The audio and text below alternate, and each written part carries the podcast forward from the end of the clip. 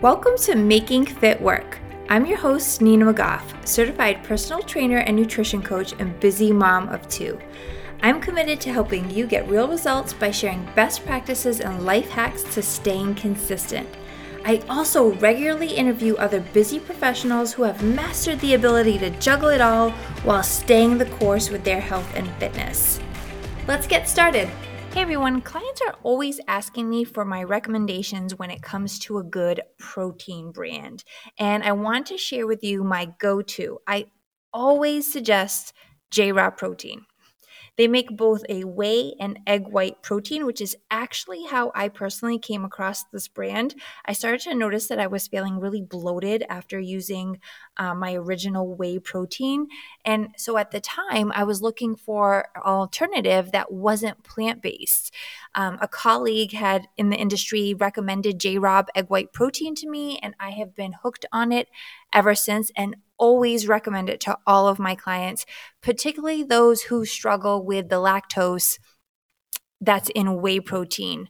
It's awesome because, unlike other alternatives, it has the same yummy, smooth texture as whey protein, making it really easy to mix with anything, whether it's in a smoothie or making a protein bowl or just having it with water on its own. Unlike plant based proteins, which typically have a little bit of grittiness to them. So, I'm super excited to officially be partnering with them now so that I can offer all of you 20% off all of their protein products. Super stoked to be able to pass on these savings to you guys. All you have to do is use the link in the show notes and then use coupon code FIT with Nina when purchasing any of their protein products. So that's actually going to be jayrobb.com backslash coupon backslash fit with Nina, and then at checkout using fit with Nina and the coupon code to save 20% off. Enjoy! Hey everyone, welcome to another episode of Making Fit Work. I am your host, Nina McGough, and I am here today with Dr. Carla DiGirolamo. Carla, did I say it right? You said it perfect, Nina. Yes, okay. I'm so glad. Thank you so much for being here with me today. Nina, thank you for having me. It's a pleasure to see you. Yeah, you too. Carla is a double board certified obstetrician and gynecologist and reproductive endocrinologist and North American Menopause Society certified menopause practitioner. She's also a practicing partner at Boston IVF She's been a fitness professional for over the last eight years as a body combat and body pump instructor and a CrossFit Level 1 trainer and certified nutrition coach. She's appeared on several podcasts talking about menopause related fitness, nutrition, and everything from hormones, and have even been invited to speak at some multiple international summits. Carla is also on the medical advisory board for MedFit Education Foundation. That's a lot. Yeah, yeah. I'm, I'm getting exhausted just uh, listening to my own bio. yeah, you're very busy. We were just talking about that, but all good busy. For sure, for sure. So, thank you again for taking the time. I know you probably talk about this stuff all the time, and I just really appreciate you being here to share kind of with my listeners, you know, just the ins and outs, what I really wanted to address. I know so many of the people listening to this podcast kind of like I mentioned to you offline, are either experiencing, starting to enter, or maybe even questioning whether they are in that perimenopause phase. So before we dive into that, and I know there's some confusion with people, if you wouldn't mind kind of breaking down for us, what is the difference, right? Perimenopause, menopause, and then postmenopause? So it's it's a continuum. So so women from birth all the way till death we're on this reproductive continuum. So we go through puberty, which is a whole lot of hormonal change. Many of us go through pregnancy, which again is different hormonal changes. And then there is a finite time where we are able to have children, and there is a point in time where we no longer can because our ov- ovarian function is declining. And then that's when perimenopause starts. It starts after we're, we're, we're finished having children. And that, on average, happens around age 45. Then there's this transition period between age 45 and average age of when menopause uh, happens is about 52 in the United States. So you have this four to six to eight year period of time where the ovaries are starting to dial it back. So the ovaries produce lots of hormones. They produce estrogen and progesterone, they produce testosterone. And what's happening during that transition from reproductive life out of reproductive life is that the, the ovarian hormone production is starting to decline. And when that happens, it's kind of like a chain reaction that affects other hormonal pathways, that affects other physiology and just about every system of the body.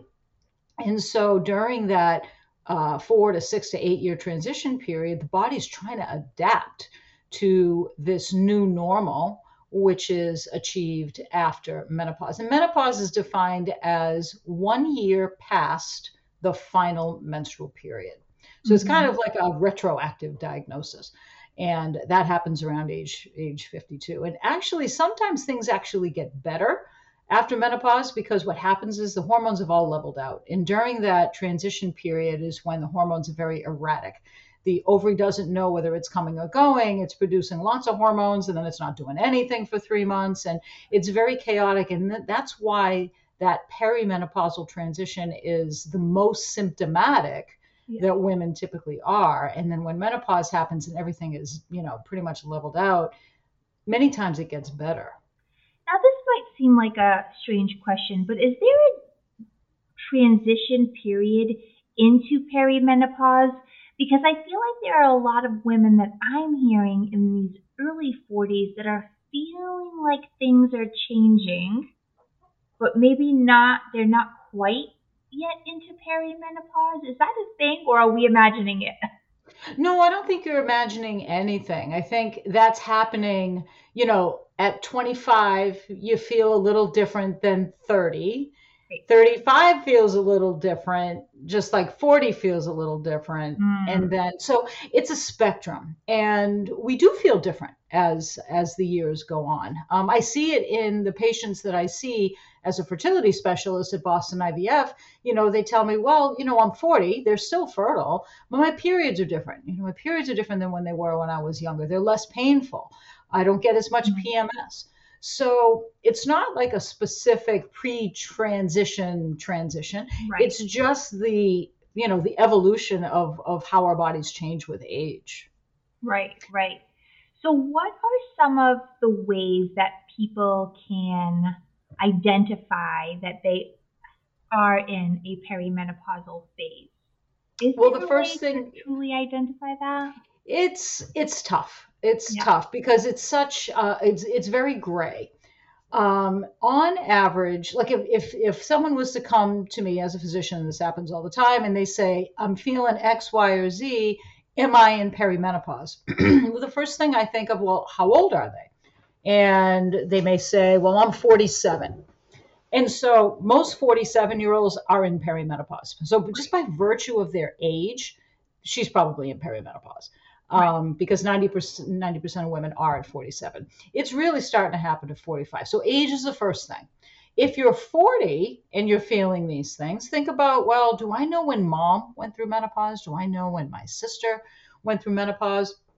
And so sometimes if you have a very close relative that's gone through menopause much earlier, mm-hmm. then you may be heading into that phase earlier too. So, you know, when people come to me, I ask them how old they are when did their mother or their sisters go into menopause, their grandparents, a grandmother, um, and that provides a clue as well. And then I ask them, well, what exactly are you experiencing? And many women talk about very commonly the hot flashes. They are can't get quite comfortable from a temperature range. It's either too hot or too cold, and like that that comfort zone is narrowing, and it's you know it's hard to uh, it's hard to get get uh, find yourself a comfortable temperature. Vaginal dryness is something a lot of women um, talk about. Mood swings, um, poor sleep may or may not even be due to hot flashes, but a lot of women have sleep disturbances during this phase of life. So, those are some of the common things. Uh, there's other uncommon things too, because again, estrogen impacts nearly every system in the body. We have a lot of women that complain of joint pain, uh, muscle pain, fatigue. Uh, a lack of drive, depression. Um, and, you know, some of these things overlap with medical issues. And so, what I do as a physician is I try to exclude medical causes of these things. Like, is she having right. a hot flash or is she is is her thyroid not functioning properly? So, you know, do some testing and uh, try to exclude any any medical problems. So that's you know that's something I would suggest that women do is that if they're feeling these things that are starting to impact their quality of life, see your primary care doctor. They can make sure that you don't have diabetes, that you don't have um, a thyroid disorder, or that there's something else going on, or that you've got you know major depressive disorder, something like that. Um, right. And then beyond that, those are some of the common things that might make someone say, "Yep, I think I'm there." Yeah. And so, what are some of the things that you recommend, Carla, once you do determine, okay, yep, I think you're in a perimenopausal phase of your life? How do women start to combat these things? Because I know what I'm finding with friends, family members, clients, listeners to this podcast is that, you know, it's harder for them to feel like they can stick to their healthy habits with mm-hmm. all these things that are like getting in the way, right? Like the lack of sleep. We all know that it's harder to feel motivated to do a workout when you haven't been able to sleep at night or make mm-hmm. healthier choices when you're already starting your day off feeling so tired. So how are what are some of the things you typically recommend for people, for women?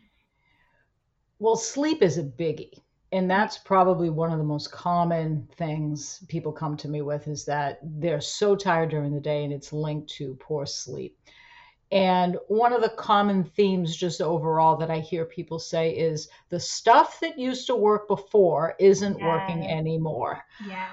Um, so sleep is a big one. And, you know, when I was 30, I probably could have fallen asleep with my, you know, phone in front of me, you know, playing Candy Crush or something. Yeah. But, you know, and you could get away with that when you're 30 right. and sleeping right. well. But I'm 52 now and I can't do that. I mm. can't watch National Geographic right before I go to bed. I have to turn the devices off a good half hour before. And sometimes I even have to listen to like meditation type stuff on, on, mm-hmm. on an app um, or those sleep story things. Um, I need to do more to help me go to sleep than I did when I was 30. I could just conk out and close my eyes anywhere. Um, but not so much anymore. So, those things that weren't working before, you know, that were working before no longer are, you kind of have to reassess and say, okay, I'm going to have to pay more attention to sleep hygiene than I did. Yeah. Um, alcohol is another big one, too. Um, a lot of people, including myself, um, don't tolerate alcohol as well as they used to, just the way the body metabolizes it and the disruption with sleep. You know, you could have a half a bottle, three quarters of a bottle of wine, you know, having dinner with friends and stuff, and then you might be up all night. Where 10 years ago, it probably would be the best night's sleep you had in a month. So it's it's really doing a lot of assessing and in reassessing, and sometimes you have to be a little stricter about things than you were before to try to get to the same end. Those are just two examples. Yeah, and I love those examples. Do you feel that there's resistance with that stuff because it's like there is that mindset of like people not wanting to feel like they have to do more because they're getting older or entering a different phase but it's like but I've never had to do that before. But it's always been okay. Well that's another part of the reassessment process is reassessing okay how badly do I want x and how does that weigh against what I have to change to mm-hmm. get X, right? right. So it for me, it got to a point. I was teaching body combat two or three days a week, and a lot of it was on the weekend. And I used to love to have a glass of wine when I'd go out with my husband on Friday night and teach on Saturday morning. And it got to a point, it's like, I really enjoy this glass of wine, but I hmm. feel like crap and I can't teach as well. And I decided at that point that it was more important for me to be at the top of my game when I was teaching body combat than it was to have that glass of wine. And I really didn't want to give up that glass of wine because I, I, I, enjoyed it. It was the end of the week and it was stress relieving, but I had to make the very difficult decision. Yeah. And I think that's what people ultimately have to do is they have to step back and say, okay, I'm experiencing this. I have to do this to change it. Which do I want more? Yeah. So the timing on this is perfect. Actually, my most recent episode that just aired this past Monday was actually about alcohol and weight loss and the effects it has on the metabolism. And I gave very personal examples how I'm only going to be 42 in the winter in November. And my doctor and I have already had the conversation and have determined that I'm already in perimenopause. My mother went through menopause very early, was done by the time she was in her late 40s, already in menopause. Um, and these are things that I've noticed, right? Like I'm uncomfortable at night. I used to be able to just pass out. Sometimes there's hot flashes. Sometimes it's just like unable to get comfortable with my body temperature. Um, the alcohol I noticed, even though I've never been a huge drinker, even a little bit was making me feel more groggy. I wasn't able to sleep well. Then I would wake up the next morning and feel unproductive and not want to get to my workout, feel more sluggish. And for me, kind of exactly like what you're saying, just making that decision of like, I don't want my next day feeling like a waste. I, you know, yes, I enjoy having a cocktail, but like not that much because I also, you know, really enjoy feeling productive the next day and being able to get to my workout and, you know, having to make that decision. It kind of at first is a little wake up call, right? Mm-hmm. But at the same time, it's also kind of nice to have that mindfulness of like, I see which one, it, what one thing is doing to the other. Absolutely. That, that assessment and reassessment is is really important and it goes through you know all different phases like you know with um with workouts too. And, you know, some of the things I see with some of the women that I train, and um, I work with some elite athletes as well. Um, and what they're noticing is that, okay, I can't train the way I used to. The recovery mm-hmm. is starting to Sorry. decline. And they get mad at themselves. And, you know, especially the elite level athletes who have sponsorships and things like that, they're under some pressure and they feel like their body is betraying them. And then they develop this very negative relationship with their body. And then you know they get into this situation where their energy expenditure is greater than their fueling and then they wind up in these energy deficits and it's just this quicksand spiral downward.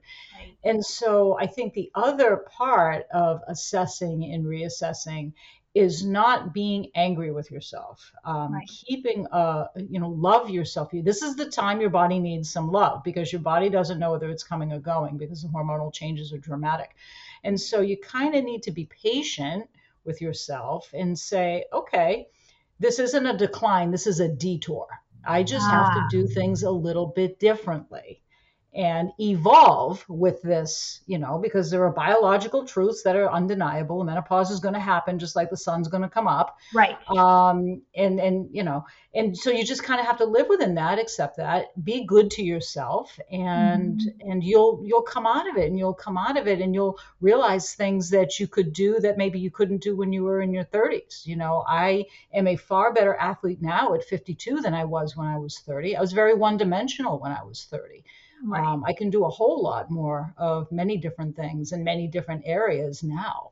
And so being kind to myself, and believe me, I didn't come around to this on my own. I have a great coach, mm-hmm. um, really saved me from going down that road as an avid recreational athlete of not liking myself and just giving up and saying, you know, being a victim rather than, uh, you know, being an advocate for myself. Yeah, I really love the way you worded that as a detour, not a decline, because I think that is especially as women who we have always kind of been used to beating ourselves up or using terms like, well, I used to be able to do this, or I used to be able to eat this way, or I used to be thinner, etc., etc., we tend to kind of always look at ourselves like we're doing something wrong. Yeah. And even I hear people talk about this phase of life like, ah, oh, perimenopause, like it's doing this thing to me, right? Mm-hmm. Rather than us kind of going into it with this open mind of like, this phase of life is going to happen no matter what. So we can either assess and reassess as we go along, or we can, I hate to say it, but be bitter about the whole process, right? The whole way long. For, for sure. And, and accepting it and working within it does not mean surrendering to it. Yes. You, you know, there's this narrative out there right now that menopause is a hormone deficiency. It's not a hormone deficiency. This is what's supposed to happen. But just because you realize that this is what's supposed to happen doesn't mean you surrender to it and accept it and go cry in the corner. It right. means that, okay, I'm going to empower myself, understand what's happening to my body, and I'm going to work within that so that I can thrive in this new environment. And so, you know, it's like I said, you know, this narrative about menopause is a deficiency well that's like one more thing we're doing wrong right there's right. one thing that's wrong with us and right. and it is such a negative and destructive narrative for um, for women in this age group and uh, you know i'm doing my best to combat it and you know like i said just because you accept it as a biological reality it doesn't mean you surrender to it it just means you're aware accepting that there's a change and navigating that change. So, what is your recommendation to women who maybe have always lived a pretty healthy lifestyle, working out, weight training, you know, drinking water, prioritizing uh, quality foods, and now are facing these, you know, symptoms that are hard to navigate, but also things like unwanted weight gain and, you know, how do you go about talking to clients about again, not surrendering to it, but how do they work mm-hmm. within that? Yeah, that's one of the more challenging things because there's a lot of moving parts to it. So when someone comes to me, either as a physician or a trainer, and they tell me that this is something that's happening, the first question is, well, how much have you gained? If someone has gained 30 or 40 pounds, then I need to start looking at medical issues. Do they have diabetes? That's the first thing. Diabetes increases in frequency as we get older. I have to rule that out. The second thing would be major depression. Um, because many times people use food as therapy and comfort. They have a dysfunctional relationship with food, and they, you know, deal with these emotions with overeating. And so those are kind of things that I need to investigate when someone is telling me I gained 30 or 40 pounds in the last two years. There's something else going on there I need to to to work with. But most women probably complain of about five to 10 pounds, and it's all going to the same place, right in belly. the middle of their belly. Yeah, yeah, exactly. So again, when you notice something, you say, okay, well, what have I, you know, have I really changed my diet? And it's hard for us to take an objective look at what we're eating, mm-hmm. but it's mm-hmm. important to do that because I know when I did it for myself, I said, huh, this was, was before I stopped drinking the wine. This was just one more reason to stop drinking the wine. Was I was having probably three or four glasses a week. And I'm like, maybe that's part of the problem, you know, or I had I was eating some ice cream every weekend. And it's like, you know what? I can't I'm going to have to if I want if I want the body composition to change, I'm going to have to think about changing these things. And so by taking an objective look at what you're consuming, that kind of gives you some insight into like, oh wow, was I really eating that? You might not even know. And then right. you make a tweak and then it could make all the difference in the world. And then you want to look at your activity. You know, what does your training look like? You know, have you skipped those sessions with your trainer? Or, you know, are you sticking with it? And if you are sticking with it, well, maybe the training needs to change. You know, maybe if we're doing uh, HIIT training four or five times a week, maybe we switch it up and do some resistance training and heavy weightlifting, you know, two or three times a week. Sometimes changing up the workout will uh, will will help you. Um, so it's the same kind of assessment and, re- and reassessment. But the thing that is additional when we start talking about body composition is it's complicated by the societal expectations of women in this country and probably all over the world. Somehow, in this twisted society, we have this biological reality of, you know, society thinks we're getting older, we're going to die on the vine, just slow down. You shouldn't be doing all that crazy stuff. But we do still expect you to look like you did when you were 28. Right. I, I mean, what is the crazy dichotomy there? And, you know, these things are going to exist. That's the way it is in American culture, unfortunately. And what we need to do is wrap our heads around, you know what? I'm not going to enable that attitude anymore. It's ridiculous to expect at 52 that I'm going to look the way I did when I'm 32. Um, that's just unreasonable expectations. And realize that that's an unreasonable expectation, and that your fittest self at 50 is going to be just as gorgeous as your fittest self at 30.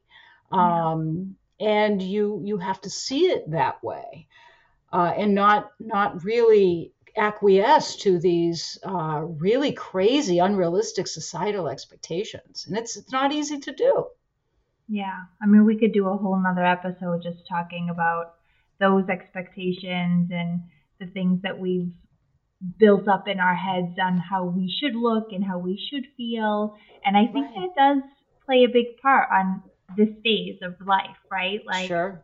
40s into 50s, thinking that we should be feeling and looking a certain way um, based on what we see on social media, what we see on TV, and all that stuff, and then holding ourselves to that rather than holding ourselves to what we're feeling now and what we want to feel like. Like, what is the best version of ourselves, right? Exactly. Because the best version of yourself changes with time because we change with time emotionally, mentally, physically. So, you know, how we see ourselves and what we look like is going to change with time too. It's okay to change. Yeah. And you want to be the fittest version of yourself you can be at whatever phase you are. What would you say to someone who maybe hasn't had such an active lifestyle and is now entering this different phase of life. Would is your advice typically a little different for someone who has been active because you're saying things like maybe look at your training, maybe your training needs to change, maybe the diet needs to be dialed back a little bit depending on what you felt like you could indulge in before versus this different phase. But what about for someone who kind of hasn't been active and now they're going, man, I didn't feel that great before and now I'm feeling even worse, what's the first step for them to take?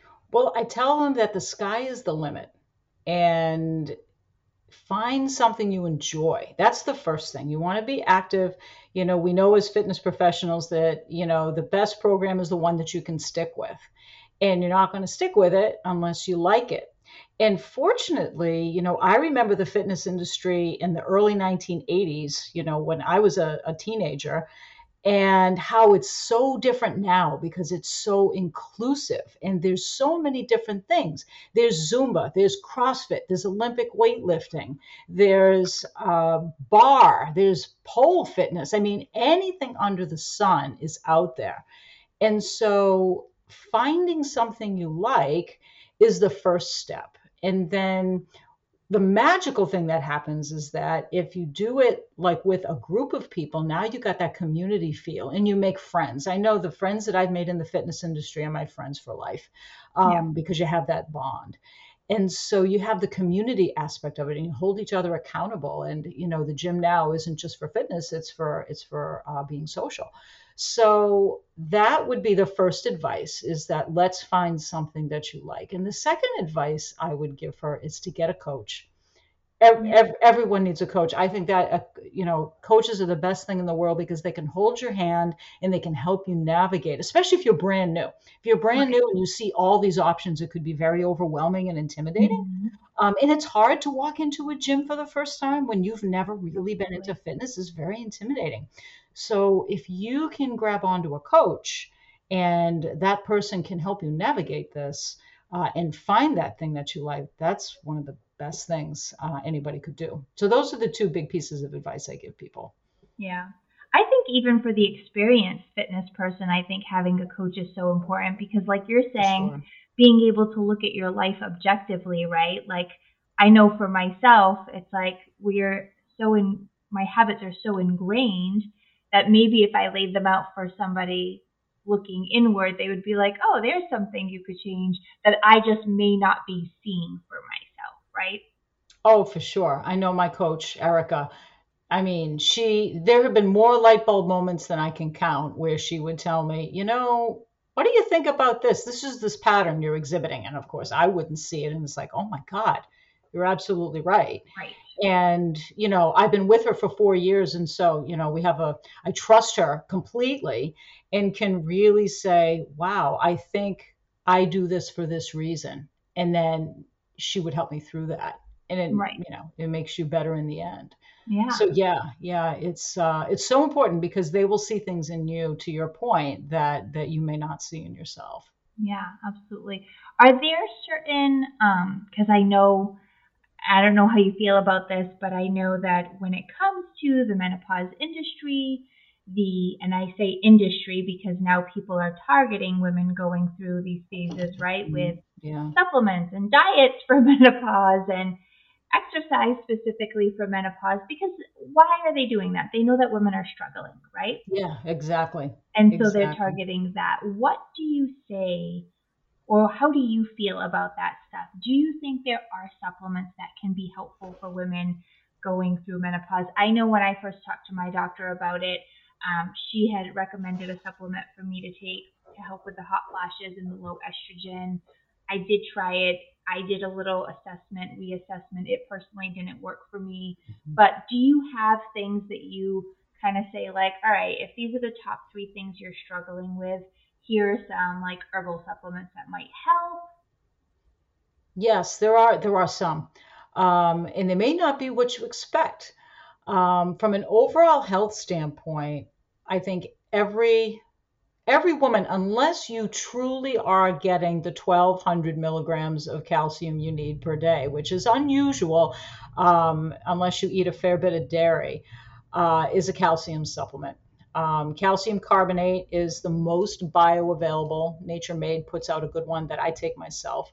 Um, and taking one or two of those with food per day will get you that calcium because our absorption of calcium, which is really important for our bones and bone density and preventing fracture, that's um, not being absorbed as efficiently as it was when we were younger. It's one of those things, the way our physiology changes. And what goes along with calcium is vitamin D you need vitamin D to absorb the calcium. And so many yeah. times, especially if you live in the Northeast like we do, um, you get all these months of winter where you're covered up and not going out in the sun so much. Uh, almost everybody up here is, is vitamin D deficient in the wintertime. So taking a vitamin D and calcium supplement is really, really important to protect your bones. Um, I love creatine. I think creatine for women in, who are midlife is important, but the key is they need to be active. It doesn't just work for the sedentary person who's taking it. The muscles need stimulation to be able to utilize the creatine. And what creatine basically does is it helps the muscles to uh, be strong. It helps them to function. It helps the mitochondria, which are the batteries, the little tiny molecular batteries in the cell that power the muscles. It helps them to function better so that we can stay active, we can be stronger, and we can keep the muscle mass um, that is inevitably declining as we are getting older. Um, so I like creatine. Uh, I use a product called Thorne. Thorne's creatine is really good. It's a powder you can mix it with anything. I take five milligrams every day. Yeah. Uh, people who are vegetarians um, who don't get much animal protein, because creatine is naturally found in animal protein. Mm-hmm. Um, if you're vegetarian, you're not getting so much of that. You might need a little bit more. Um, but creatine is very safe. It's one of the most well studied supplements in the fitness industry. And um, I do recommend that for women for sure. It also can help neurologically. Um, there's a lot out there. If you're experiencing that brain fog that a lot of women talk about as they're entering mm-hmm. perimenopause, you know, they put something down, they don't know where they put their phone, they're yeah. looking for their glasses and they're sitting on their head. Um, creatine can help with those things as well. It's funny, uh, I actually take creatine, but I've only been in the habit of taking it on the days that I strength train. I never thought oh. of adding it to my water. Yeah, it's, it's, a daily thing. The recommendations oh. by some of the leading researchers are to take it every day, whether oh. you're working out or not. I yeah, to do that. Yeah. So um, so those those are the ones I'm a fan of. Fish oil, also a good one um, as uh, omega threes, as we are uh, you know navigating this phase of life. Cholesterol changes as estrogen goes down. Uh, LDL tends to go up, triglycerides tend to go up, and so um, the fish oil can help with uh, with that piece of it. Uh, and protein, women don't get enough protein. So many of my clients oh, are not getting enough protein.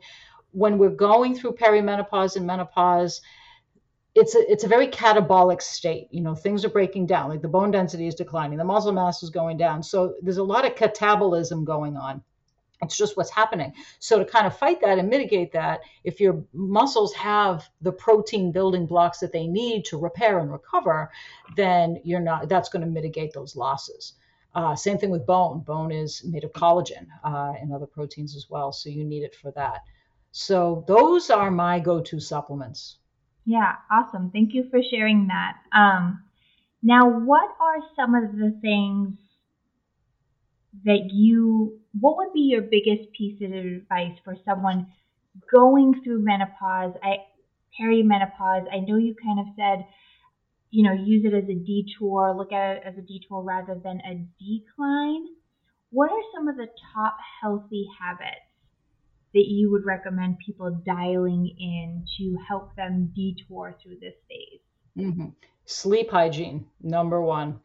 Um, so if, what are when you say sleep hygiene, you mean like getting rid turning, of screen time at night? Yeah, exactly. Getting rid of the screen time at night, doing some meditation. I find that extremely helpful because, you know, my mind's racing from all the million things I do during the day.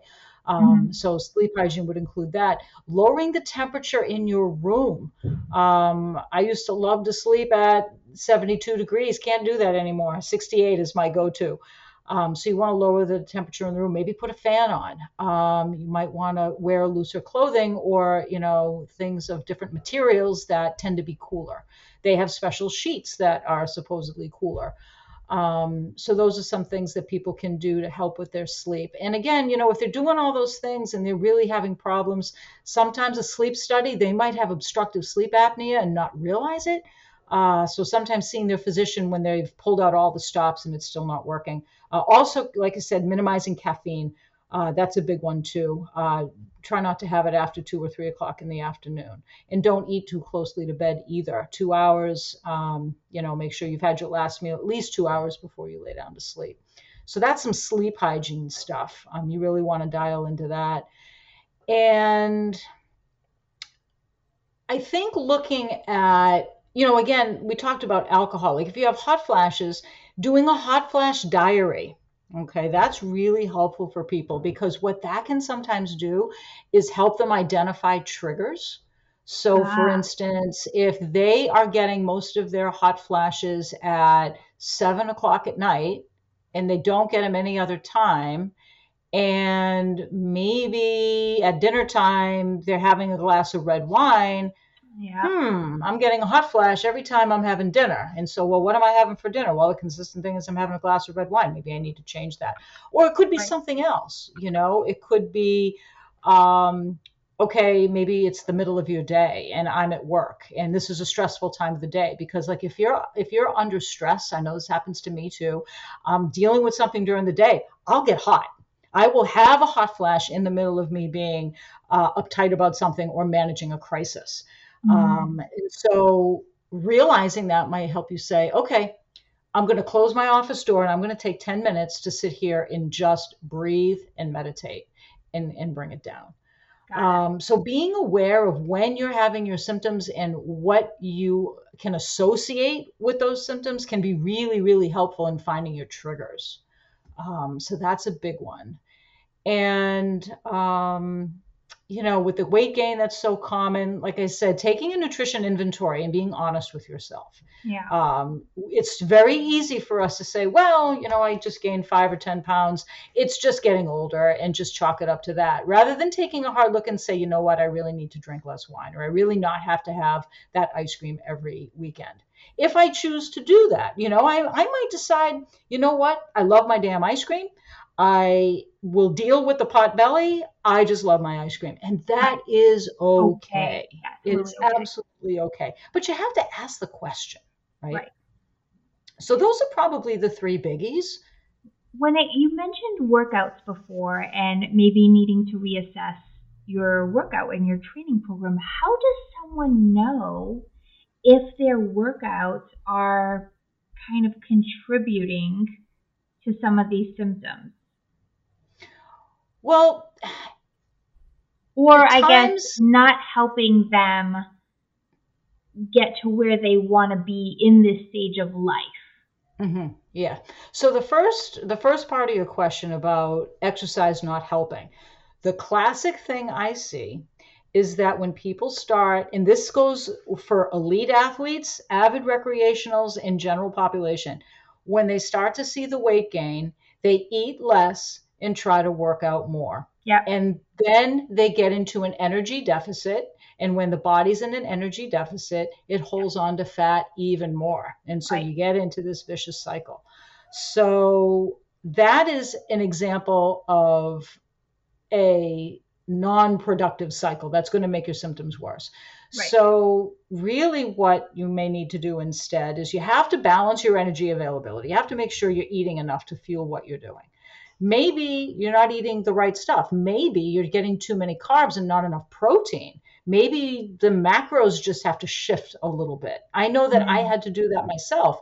Um, you know, you can tolerate carbs a little bit better in your younger years because, you know, estrogen has a lot to do with insulin sensitivity. And as estrogen yeah. goes away, insulin becomes more resistant and you don't process carbs quite as well. And the body starts to favor fatty acids uh, so it processes fat a little bit more. So sometimes you have to just like, take a reinventory, and you know you want to work with a nutritionist or um, a trainer and say, okay. Um, what am I doing for activity and how do I best fuel that? Because you don't want to get caught in that eat less, work out more, and because you're inevitably going to gain weight. Right, right. This is actually something I've talked about a lot with like, we don't want to increase our cardio activity to the point where it's also increasing our hunger. Mm-hmm. Yep. Right? And you end up overeating and your metabolism has just like adapted to that, right? So it's not quite creating that calorie deficit that people think it is because they're burning so much with the cardio. Right. And and weight training is very important too. And you know, it's not, you know, just light weights, high reps women really need to stimulate those type 2 muscle fibers because one of the physiological things that happens as estrogen declines is that our type 2s start to now uh, move toward the proportion of type 2 to type 1 starts to favor type 1 and so we start to lose that explosive power so now more than ever, we need to stimulate the muscle fibers in those type 2 um, fast twitch fibers with heavy lifts. Now, you want to pay very close attention to mechanics because we don't want anyone to get injured. But, right. you know, heavy lifts with, you know, three to five reps of whatever is heavy for her in maintaining safe mechanics is really where you should go because if you can build muscle mass, you're going to increase your basal metabolic rate. And if you increase your basal metabolic rate, you're going to burn more fat. So, uh, heavier weight training and mixing it up. You know, you don't want to just do heavy weight training. You want to do some yeah. middle of the range stuff too, just to, you know, keep all the muscle fibers guessing. But, you know, a lot of women in our in, in this age group are afraid you know, because well, society's telling them they should be afraid because they're going to break in half if they do anything crazy, you know, in right. quotes. Like something beyond a, a long walk. So we kind of have to overcome that and say, nope, you know what? We're going to do we're going to do back squats. You never done one? Well, we're going to show you how, and we're going to do them safely. I'm going to start with a PVC pipe. My mother is 92, and I've got her doing deadlifts with milk jugs because that's Amazing. what's heavy for her. Yeah, yeah. And uh, I found her on my rower one day, just you know, out of the blue. I thought she fell, and I couldn't find her. And I go downstairs. She's on my Concept Two rower. Honey, what's this? It's so funny. But I digress a little bit. But the point is, you're never too old. You're never no. too old to try something new and mix it up. And don't you, I mean, I don't want to go too far off a tan- tangent, but I actually talk to my kids about this stuff all the time. Don't you feel like part of being able to live that longer, healthier, happier, stronger life is to keep moving, is to keep building muscle no matter your age? You know, that whole thought of a body in motion stays in motion. And, you know, with women, because we do lose muscle mass because it does take longer to recover, it's even more important to keep trying to build muscle. Without a doubt, it's a priority. It's a very high priority, and it should be for any trainer who trains women in this age group um, because the muscles and the bones are um, struggling a bit because of that lack of estrogen. It does level out um, after menopause. Uh, the losses tend to level out, but you have to really keep stimulating them. Because if your muscles are more functional and you have more muscle mass and strength, it's going to prevent falls. And falls later in life, like when we're 70, 80, 90 years old, a fall can lead to can lead to death many times you know a third of the time if someone has a, a hip fracture they they may pass away in, in within the year uh, it's very very serious so preventing falls starts early in life, and that is with building a solid base of muscle mass and mobility. I know you said your mom is 92 and it's never too late. What do you say to that person who is, you know, like I said, hasn't had much of an active life and now they're, you know, late 40s, feeling different through these phases of life? Is it too late for them to start building muscle, start weight training, to kind of reverse some of these symptoms? Oh, it's it's never too late. I have a woman in my uh, who I train. I've been training her for about a year and a half now. She started with me at 60. Now, back in the day, she was a collegiate basketball player. And then after college, she really didn't do anything athletic at all. You know, she got married, she had kids, Very common. and really yeah, yeah, like many people do. Yep. And she never really went back to it. And, you know, she had gained a lot of weight, probably 20 pounds um, from the time she went into menopause. She went into menopause at 45, she went early. And at 60, she just was like, I got to do something. And um, my background is CrossFit. And so I started her on CrossFit style functional training and we do it all online. I prescribe workouts for her. And this woman, oh my God, the strength that she has been able to build, the skills that she's been able to build. She couldn't do pull ups when she first started with me. She can do them now. She couldn't do real push ups. Now she's doing hand release push ups and she's doing renegade rows and all these things. It's amazing to watch what she was able to do. And the results that she has been getting just excite her so much and motivate her so much that she wants to keep going. But she's a force, Amazing. and she became a force at 60. Right. It was she, truly late. For sure. And I really had to do a lot to tweak her nutrition too. It wasn't just fitness, but right. she wasn't fueling well. I couldn't get this woman to eat protein you know, she was part of that generation that was really conditioned to not eat very much because oh my god if you finish your plate someone's going to look at you and say oh my god you know she's yeah. eating all of her dinner that generation is about 10 years beyond me really was the 70s you know stuck in that you have to be read thin very little, and yeah. eat very little and that was really hard to overcome but we did. It took time, it took patience, but we overcame it. And now I can't believe she probably consumes 1,800 to 2,000 calories a day consistently.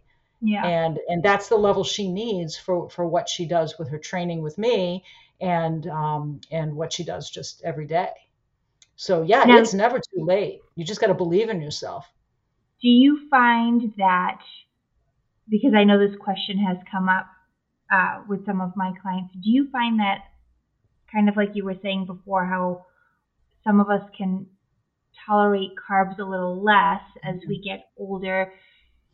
Do you find that you do have to kind of tweak people's nutrition and get them out of the phase of what they used to be able to do, right, in 30s, even 40s, and flip flopping where they're getting their energy source from as far as Oh, without a doubt, without a doubt. Some people actually function on a little lower carbs and more fat.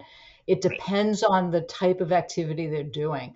Um, I experimented with that for myself, but because I do a lot of CrossFit, that requires a lot of carbs, and I really didn't feel well doing more fat and less carbs. So I had to go Mhm. back. I reverted to that, and, and that's what worked for me. It was trial and error. Um, but for but for her, for the 60 year old client I was just mentioning, she does a lot better uh, with with fat fueling. So you know she gets less carbs um, because her body just tends to do better uh, with a little bit more fat in her uh, in in her daily diet than than say I could tolerate. Just you know we're different people. So so much of it is is trial and error, and it's based on what type of activity you're doing during the day.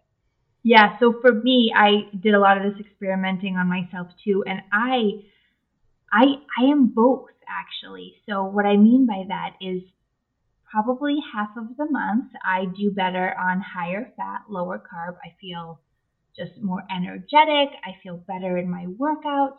But then, right about the week before my cycle starts, I need more carbs Mm-hmm. there is not enough fat in the world that can help keep me feeling energized, can help Yeah. keep my hunger at bay. I need to increase those carbohydrates about a week before my cycle and then even the week of my cycle. And then after that, I kind of reverse it again. Yep, there's something really to that. The, the whole field of in, in the elite athlete space of training with your menstrual cycle, that is the real deal. There's some um, there's some real pearls within that, and some real Yeah. biological basis for how our body, um, you know, trains and and how we fuel during different times of our cycle. Yeah, so what happened for me is just I was just noticing that I was in a super like energy deficiency during that time and the I the thought of working out and like lifting and I was just like, "Oh man, I just can't get it together." And some of it was that I was trying to stick to this same diet that made me feel good most of the month and I it just wasn't helping during that time. And then when I started really even changing my lifts, so I do kind of HIIT based lifts like strength workouts when I'm not on my cycle. Mhm. And then when I am on my cycle, I do just heavy lifting. Yep. No intervals. I take out the cardio stuff. Almost never do cardio that week and the leading up to it. I just stick to heavy, slower pace, lots more rest in between, just because I felt like that was what I needed to do. And if I didn't do it, then it meant not doing anything at all. Right, right. No, and that adaptation is really important. And when people are in the perimenopausal transition, where maybe they get a period once every three months, or maybe they mm-hmm. get two periods in a month, Yep. you may get up with a plan to say, All right, I'm doing back squats today, or I'm going to go work with my trainer, I'm going to do back squats today. And you Yeah. get up and you're like, There's no way I can do back squats That's- today. yeah. So you have to be able to say, All right, it's okay that I can't do back squats today. Well, Yeah. what can I do? Today is going to be a yoga day.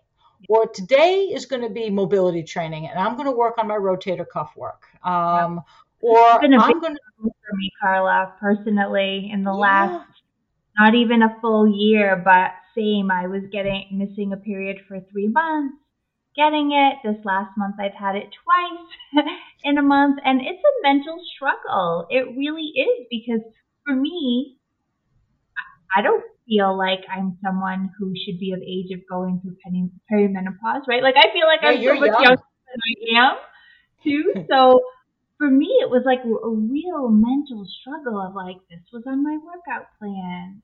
I like just can't do it. Like, I feel like I physically can't wrap my, I physically can't do it. I can't wrap my mind around doing it. And, you know, as a trainer, someone in the industry who is flooded with other industry images all the time, it was a little hard for me to wrap my mind around really having to make those ad- adaptations for myself. Yeah, because we're not used to it. You know, when you're 30, it's like, okay, today's leg day, tomorrow is high endurance day, and you just do it. Um, and if you don't do it, you're a slacker.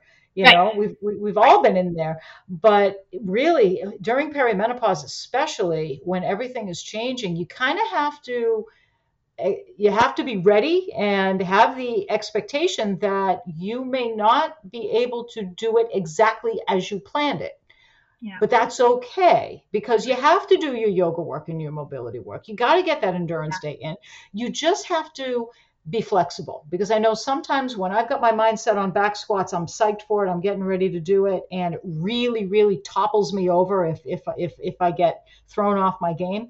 But you really have to try to loosen that up a little bit and be flexible with yourself because again, you don't want to develop that negative image of yourself and yeah. beat yourself up because well you can't do back squats today um, you have to say okay you know what i'm going to use this as an opportunity to do x y or z yeah and that's really the best way most productive way to look at it um, because those changes are going to happen and you are undoubtedly going to feel this way at some point so be kind to yourself and say, you know what, yeah. there's so much fitness that I have that, that, that I should be doing anyway.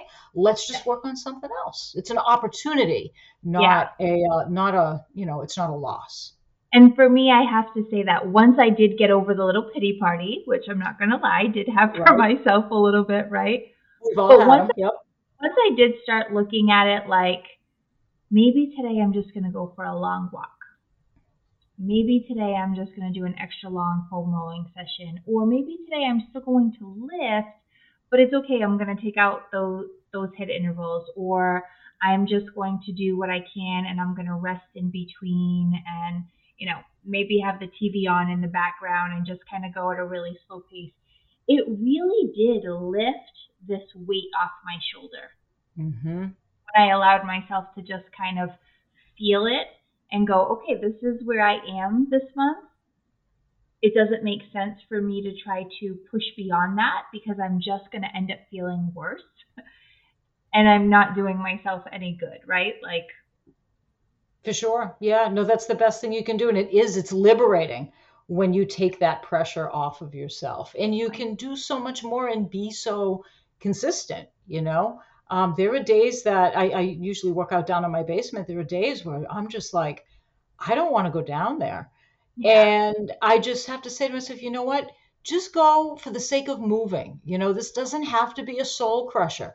Just move and see what happens. And so many times, what winds up happening is I get into it, I feel good, and it winds up being a hell of a workout. Right. But you go into it not having any judgment about yourself and not having any preconceived notions about what this workout is going to be. It's like, you know what, just going to move today and see what happens. And it's really, it really is liberating. Yeah, that's so awesome. Thank you so much, Carla, for sharing all this with me today. Can you again remind me? Let me look it up real quick. You have a blog. I do. It's oh. called Athletic Aging. Yes. And it's Athletic Aging all one word, dot blog. It's uh, on the platform Substack. And a lot of the things that we talked about here, um, like there's a supplement um, post in there. I do do a lot of medical review because I am a physician and I am in tune with the medical literature. So there have been some uh, big things that have come out from some of the major menopause organizations on recommendations for hormone therapy and other things like that that I summarize in my blog as well. Um, so yeah, there's lots of good stuff there. Um, yeah, I know that's a, workout. A big topic right now is hormone yeah. replacement therapy and. Yep, um, it's it's huge, and there's lots of debate surrounding it. But um, you know, there's there's there's certainly some clarity within within there, um, and uh, some of the stuff in there is is really helpful. And there's also a weekly functional fitness workout every Monday that comes out. Oh, awesome. um, that I that I program myself. Yeah. It's okay. it's a, it's CrossFit style, but it's functional fitness and it's designed for any fitness level with any uh, equipment you may have at home or not have. Okay, great. So it's not necessarily all barbell or kettlebell work. Oh, it's everything you can imagine. We improvise with you know anything you might have. Awesome. I love that. So yeah, I'll be dropping the link to Carla's athletic aging blog in the show notes. Any other way that people can get in touch with you, reach out about coaching or any questions they have? Sure. Um, you can find me on Facebook um, and send me a message. Uh, I'm on Instagram as well. And um, I do have a website. It's called Fit for Life MD. Uh, and that just tells a little bit about my background, my coaching that I do, uh, consultations that I do, um, things like that. Perfect. So, uh, and there's a way to just email me directly uh, in the website. Okay, Carla, I'm going to be putting all of that stuff in the show notes so that if anybody wants to get in touch, read up on the blog, check out some of Carla's resources. Um, it will all be there for you. Thank you so much again, Carla, for joining us and sharing all of your knowledge with our listeners today. Oh, it's my pleasure, Nina. Thank you for having me. All right, you guys, I hope you enjoyed this episode of Making Fit Work. If you did, it would mean so much to me if you took a minute to rate and review it on Apple Podcasts. It really does make a difference and would be super helpful to me. Also, if you have any topic suggestions, if there's something in particular you'd love for me to address on this podcast, feel free to shoot me a message. I would absolutely love to hear from you. You can shoot me a DM on Facebook or Instagram and find me at fitwith underscore Nina. Again, you can find me at fitwith underscore Nina. Or you can join my private community on Facebook called Making Fit Work and drop your topic suggestions in there. Until next time, my friends, be strong, be healthy, be happy.